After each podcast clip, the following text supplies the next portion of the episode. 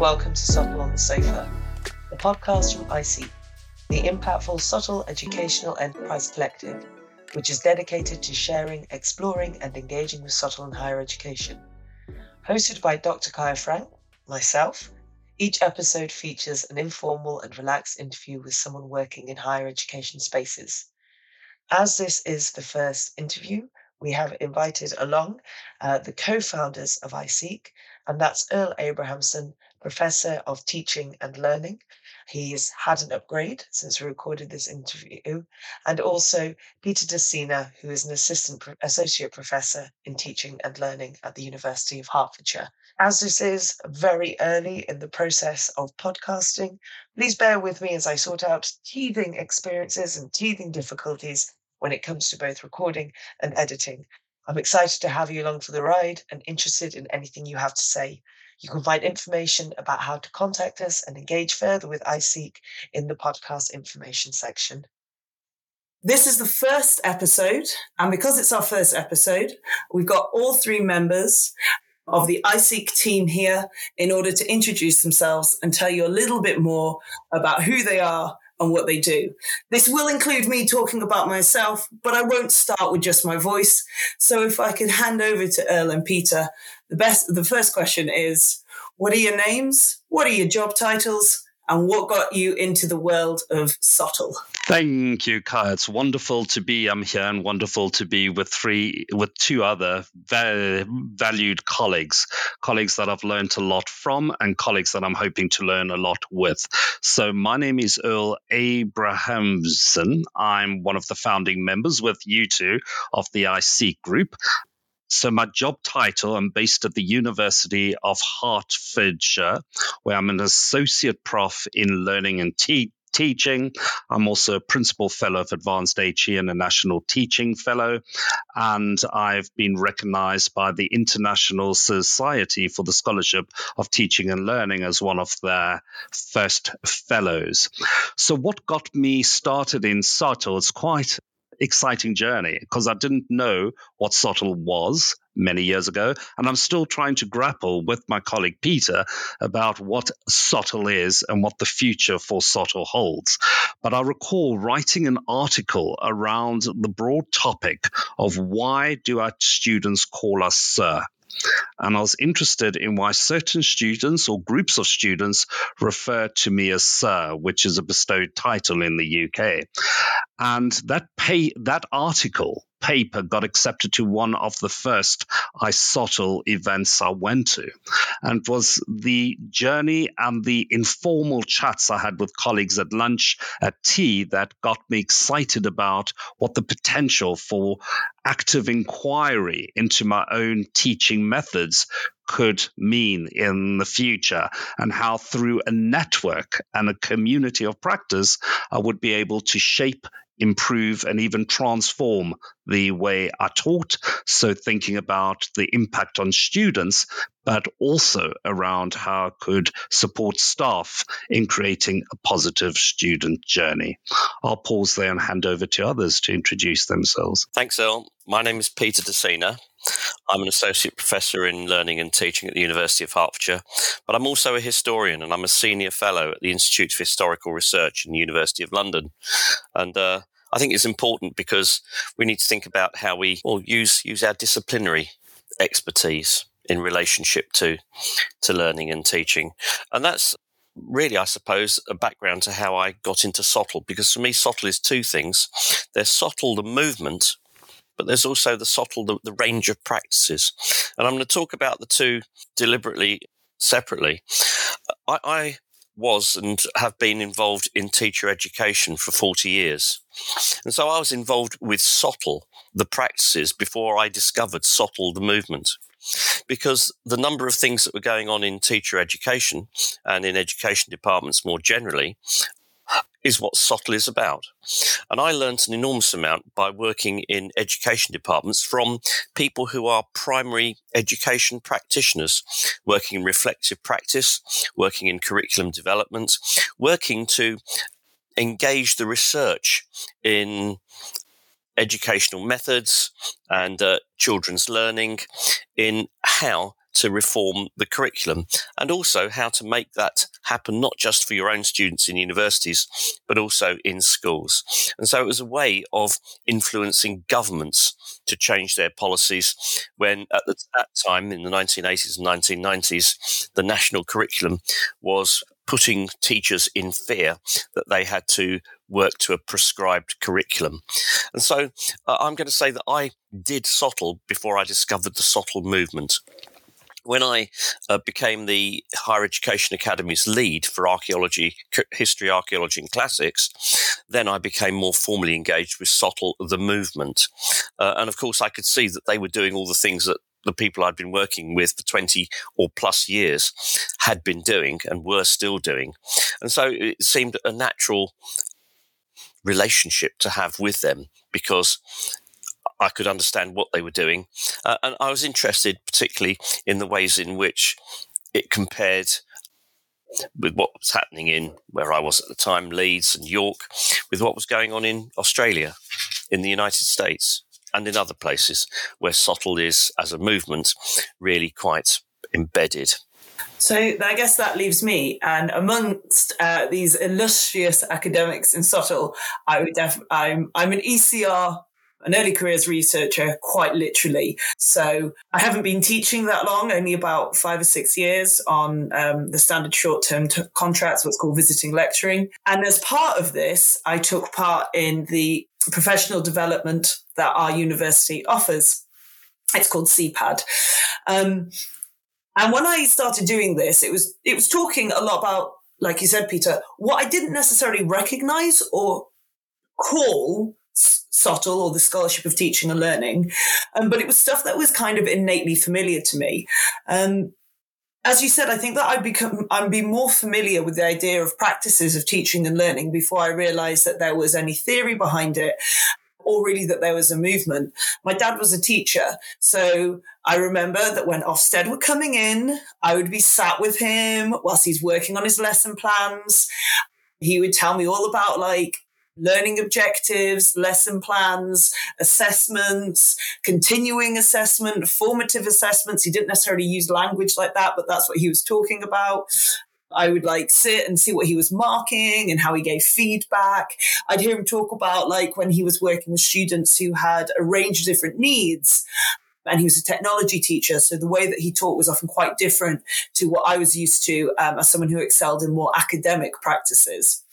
And so when I started doing my um, courses at the University of Hertfordshire, uh, looking at improving my teaching so that I could become a fellow of the Higher Education Academy, really, um, this is when I started putting all those things I'd absorbed as a child into practice.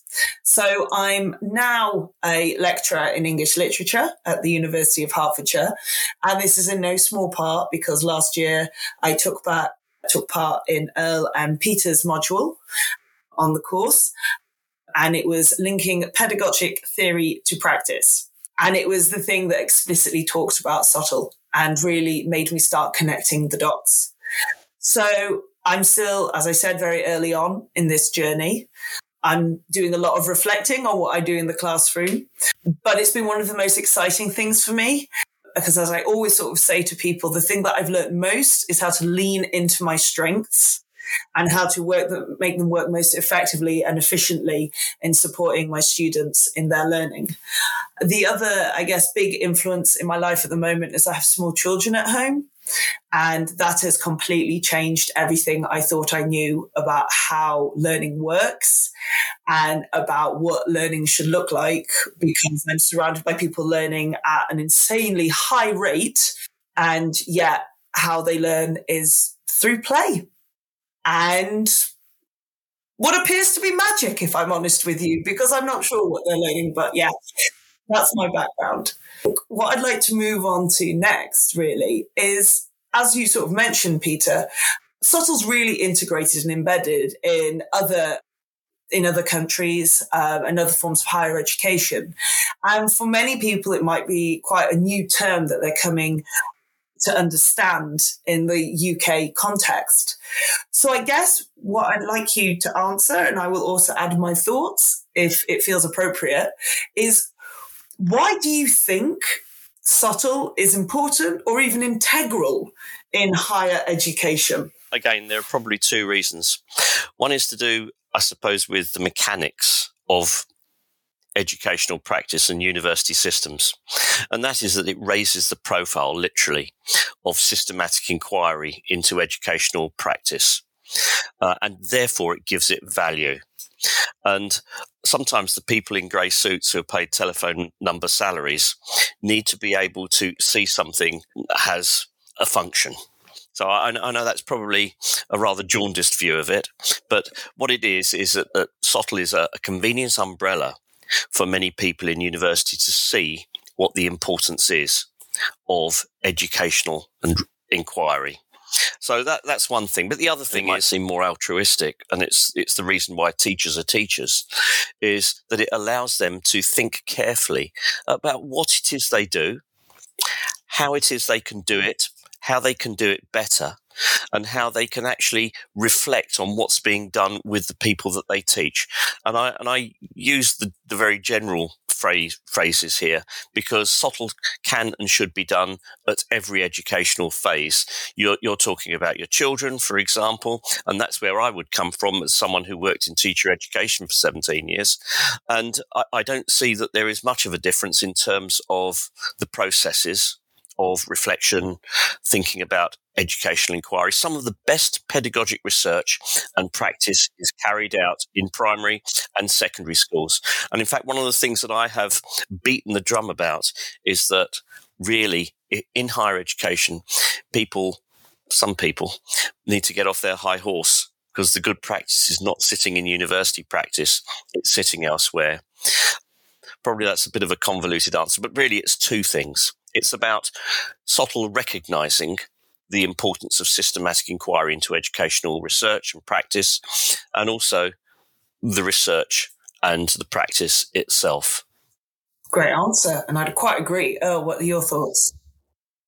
Yeah, so just to pick up on a few points that P- Peter's raised, I think importantly at the start, they are multi- faceted ideas around what SoTL is and what it's not. But the understanding, the steps on how to become a SoTLer, for want of a better phrase, we need to go back to the early work of a researcher by the name of Ernest Boyer, nineteen ninety. He spoke about four ways in which the academy can engage with scholarship. So the first one is to discover, then integrate, apply, and the final, the highest level, is scholarship of, of teaching, which later became of learning too. So I fully agree that the the underpinning question we should be asked is, why do we teach? And do we teach simply to exchange ideas, to instruct? Or is it about because we care deeply about the students we teach and we want to impact in a positive way? So for me, SoTL is a framework as well as a practice, as Peter said.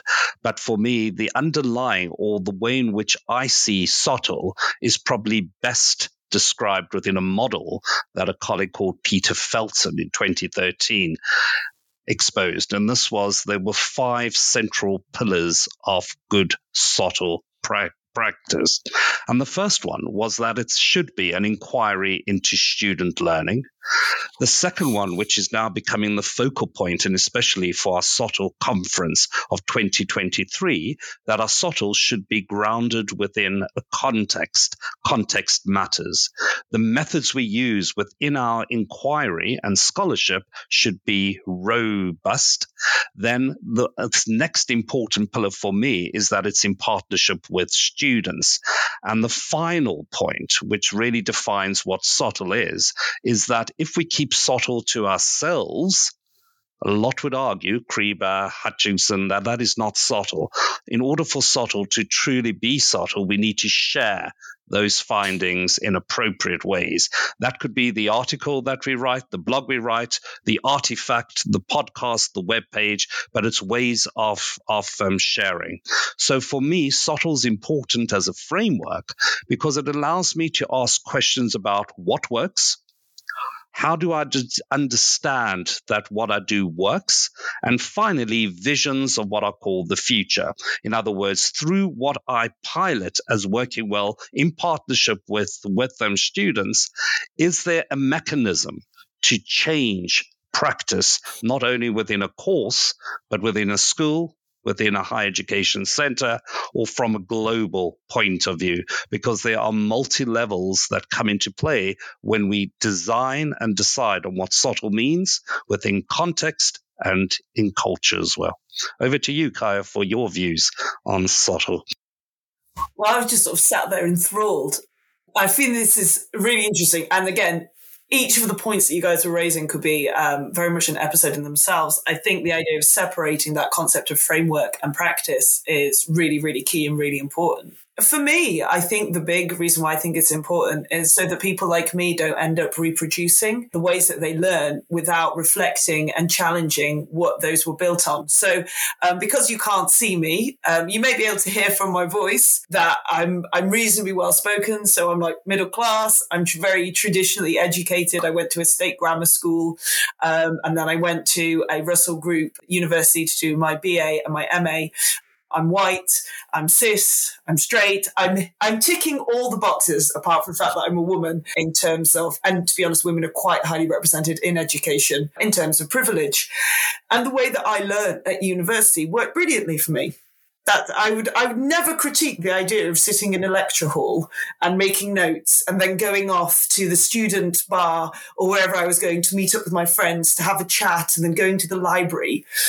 But what I very much realised when I started working at the University of Hertfordshire, which is um, a widening access university, was that all everything that I came into university with meant that I already knew how it worked. I already walked in and I sort of walked in and I thought, yes, this is where I belong. This is what the, the lecturers expect me as a student. They're happy to do with me. I'm, I, I push myself. I'm driven. I'm a type A personality. I'm that kind of thing. And I have the face and the voice of what you're expecting, um, even down to the piercings and tattoos that every humanities student kind of has to have. And I would have probably never reflected that there was any other way of teaching or that there was a better way of teaching. And I probably would even have said that I expected students to sort of get on board with that. And if you couldn't, that wasn't really the fault of the education system. But when I started working at the University of Hertfordshire, I had every, every pretext, every thought that I had coming in completely challenged. And then when I actually started learning about teaching and learning and how you can make it more interactive and how you can make it more accessible and really challenging my thoughts, a whole world opened.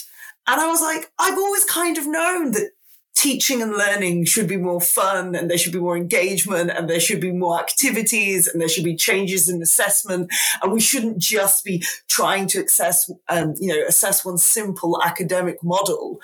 I kind of already knew that, but I'd had that removed from me because I was a high achieving student and because I conformed to expectations. So for me, I think why SoTL is so integral in higher education is it It makes it makes it possible for us to reach more people in a more meaningful way. And it is a challenging time to be teaching. When is it not? I think it's SoTL for me was very much a thing that allowed me to realize how I could meet those challenges um, and that actually how I could find my sessions really fulfilling, which is what I always tend to find. And there's always a lot of laughter and joy. I I don't think there's ever been a day when I've stepped out of the classroom not feeling better than when I uh, went in.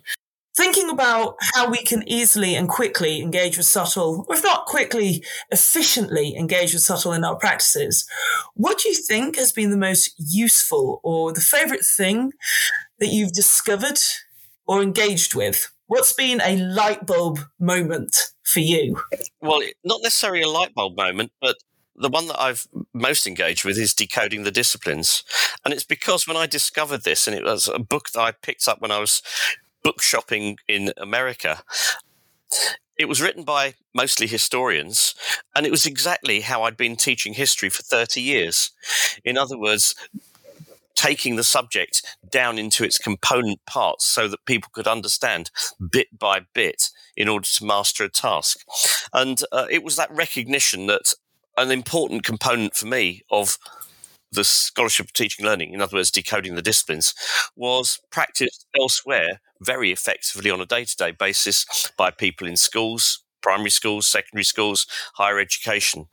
So that, that's the that's the one thing I think I've engaged with most. And I've become a bit of an acolyte, I suppose, having given a number of presentations with some of the people working in decoding disciplines about how it's practiced in my discipline in in the U K, and uh, that that's that's where I'm I'm heading to next November. There's a Decoding the Disciplines conference just before we go to the ISSOTL conference in Utrecht, and I'll be talking about the ways in which the linking pedagogic theory to practice module that Earle and I teach together has actually been structured around SoTL, and how decoding the disciplines has been part of its structure for the last seven years. For me, I think the thing that I have found most enjoyable, although a challenge at the same time, has been my engagement and involvement with the ISSOTL writing groups, international writing groups. For many who are new to SoTL, that Peter and myself discuss on the linking pedagogic theory to practice module, they have to grapple with new ways of doing. There's a shift in the ways that they work.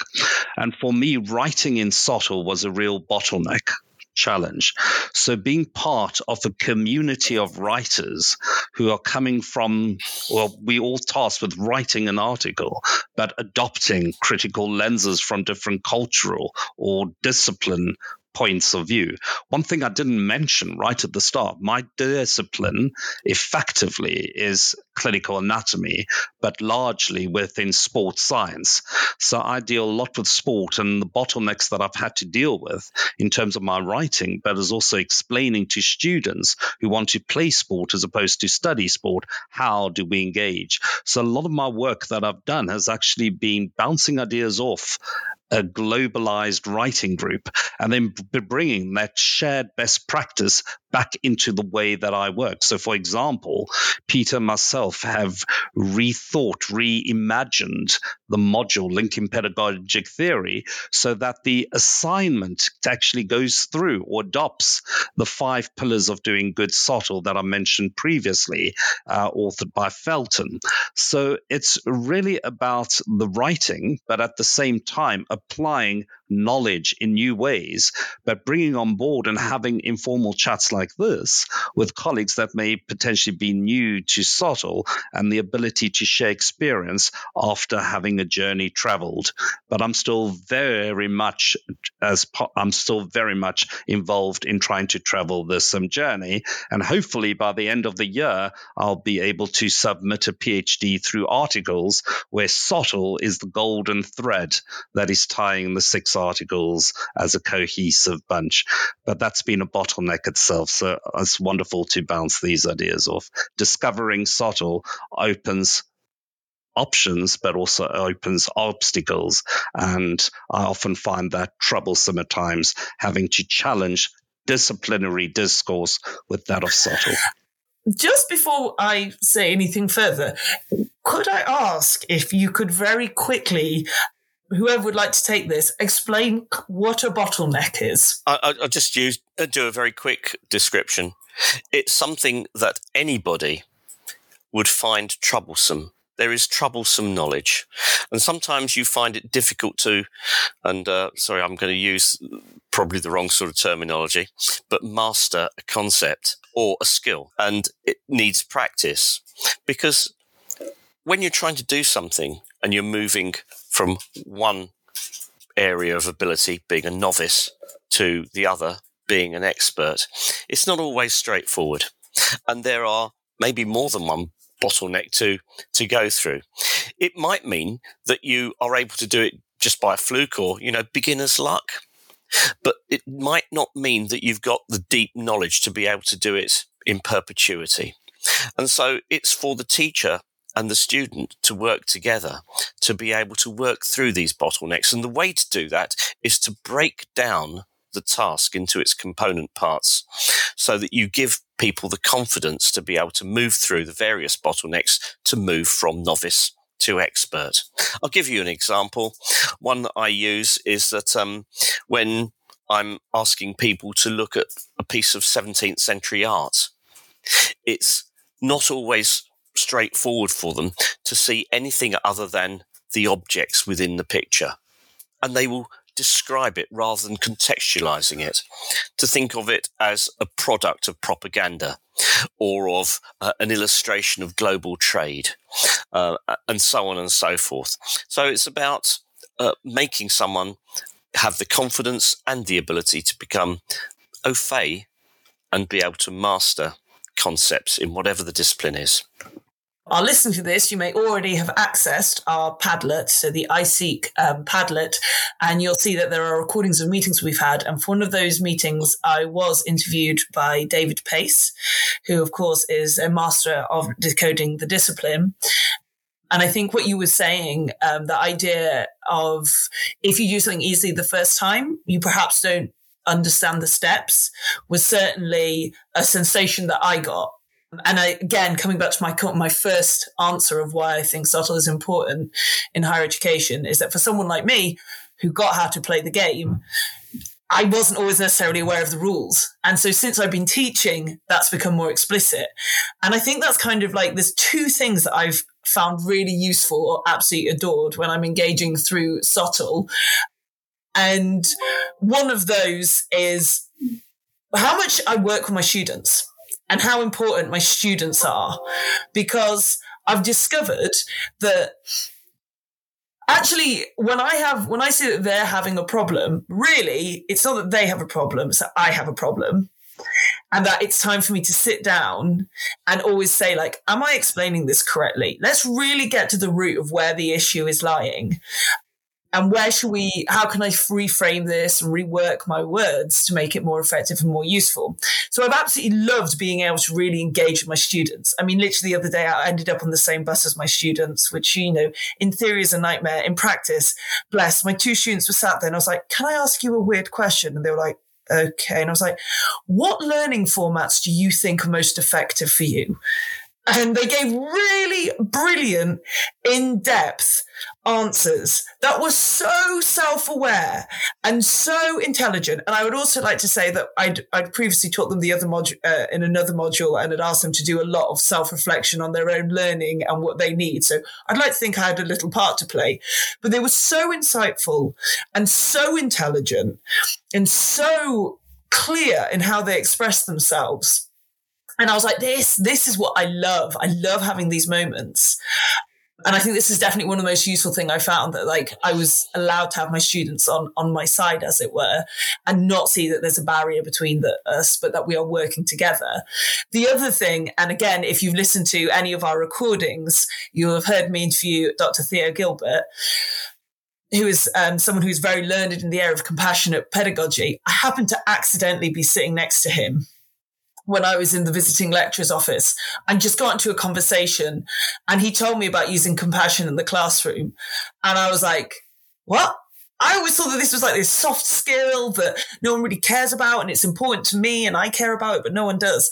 And after talking to him, I started using that in the classroom, and it was one of the most powerful tools that I think I've ever used. And it was, yeah, it just, it opened up. And again, it meant that I, um, I really felt that my students were engaging very authentically um, with what they were learning, and also building very good connections between themselves as a set. So yeah, those are my, my two favorite things. I always just find everything so exciting when I'm learning. Uh, yeah, I'm an avid learner, which is why I like SoTL, because it means I never have to stop learning. Even whilst I'm teaching, I can do it both. I guess the, the sort of final question I'd have is, what one thing do you do you like your listeners to take away in regard to SoTL? If there's one thing you just wish they knew, what would you like that to be? Well, my take on that is there's a lot of work that is um, emerging now, and the title of that work is The Courage to SoTL.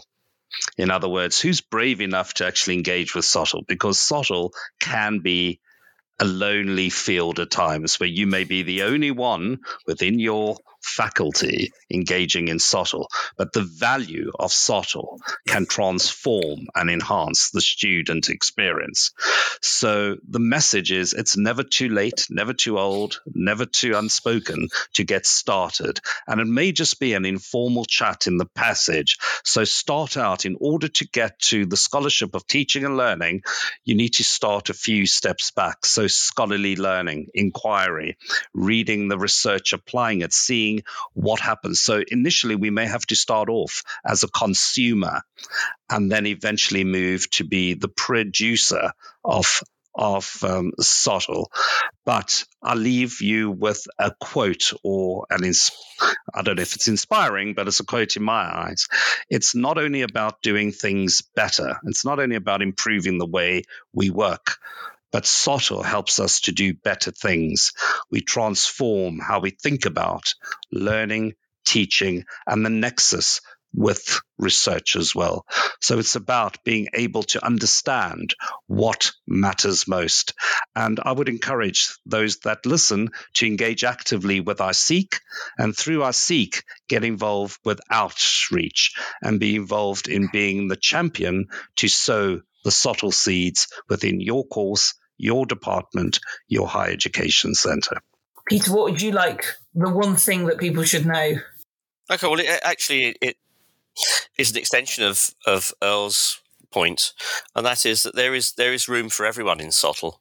Uh, I'll use my own example, and that is for decades I've been working on what I call cultural diversity and curriculum development, uh, and that is in order to better reflect Uh, research in the subject and people's needs.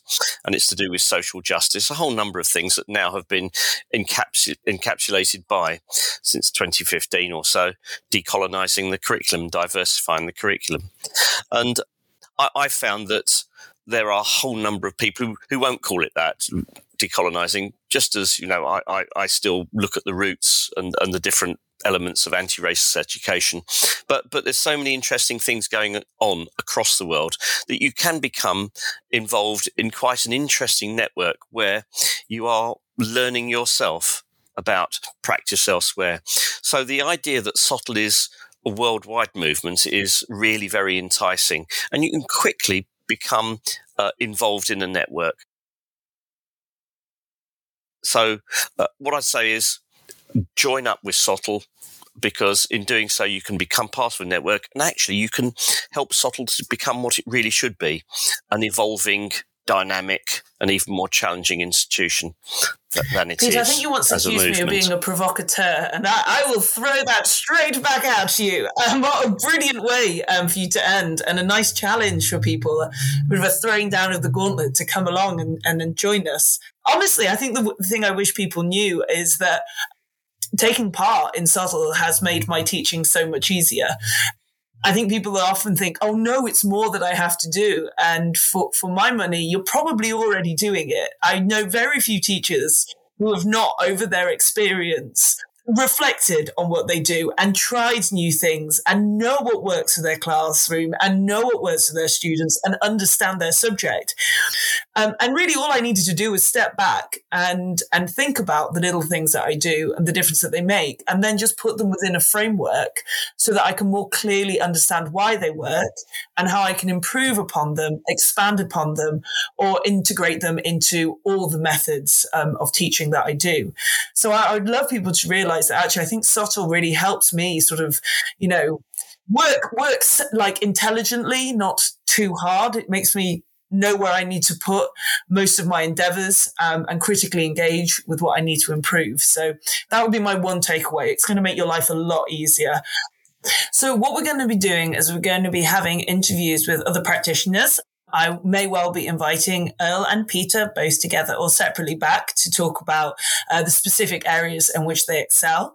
Um, but we are planning on having an interview with Doctor Theo Gilbert about compassion-based pedagogy, um, where you can listen to me nerd out. If and um, beyond the podcast, you're interested in engaging with ISEEC or the Impactful SoTL Education Enterprise Collective, which is based at the University of Hertfordshire, you can do so by joining us in one of our online meetings. I will put Um, contact details about how you can contact us to get a link to that.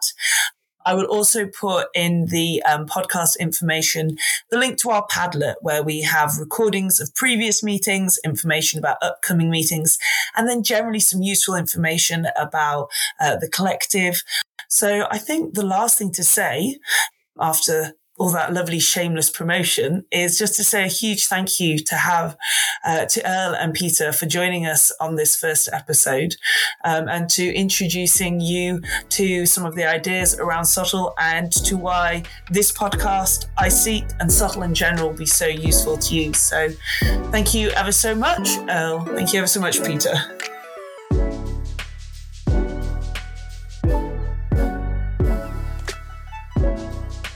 Thank you.